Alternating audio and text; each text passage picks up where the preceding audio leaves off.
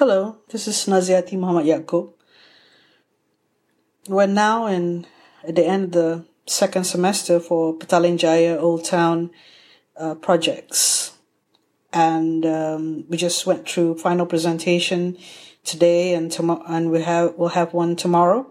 And uh, we're doing preparations for the special semester coming up and the new s- session and a new batch of students. And um, we've decided on uh, focusing on the University of Malaya campus as the next topic. And we're very excited about that. And um, why we've thought about the campus is that it's very natural that that is to do with the community, that a campus has its own community. And although there's transient community where people come and go, there are people who have been working there for up to three decades. And, um, and you know, a center of learning, of research, of um, advisory to the think tanks. Politicians were made in University of Malaya, and uh, we know that many graduated from uh, U M, uh, U M for short, is what we'll call it. Um, uh, oldest university in Malaysia, established in in Singapore, and transferred to Kuala Lumpur in the nineteen sixties. And University of Malaya is right at the uh, the periphery.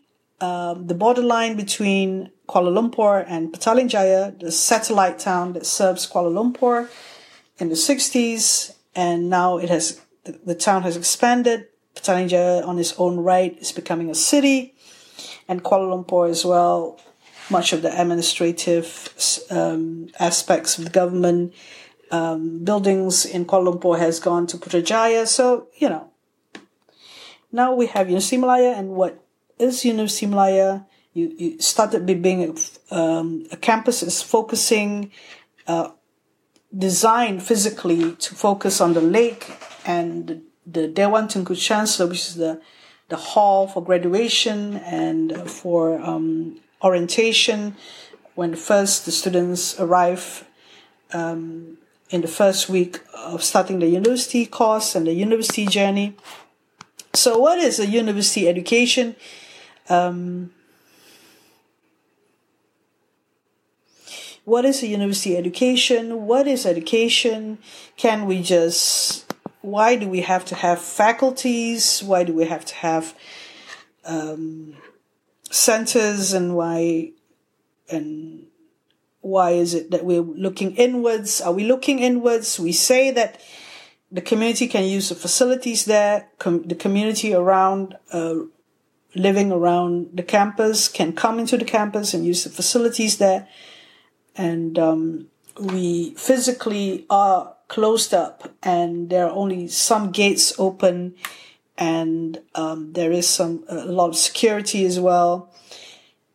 Aspects of traffic, uh, issues of traffic coming in, going through the campus and using it as a shortcut from Petaling Jaya to Kuala Lumpur and vice versa.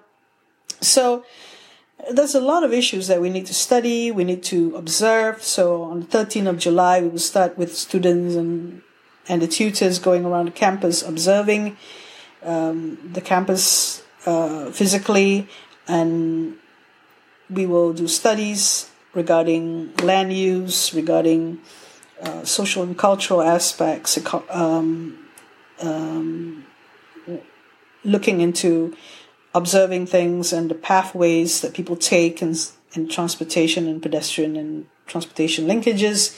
So really, um, this is going to be very exciting to actually uh, ask questions regarding what is a university campus really, and um, physically and also socially and culturally. So um, I'm looking forward to that, and I hope that um, please keep on listening to our podcast.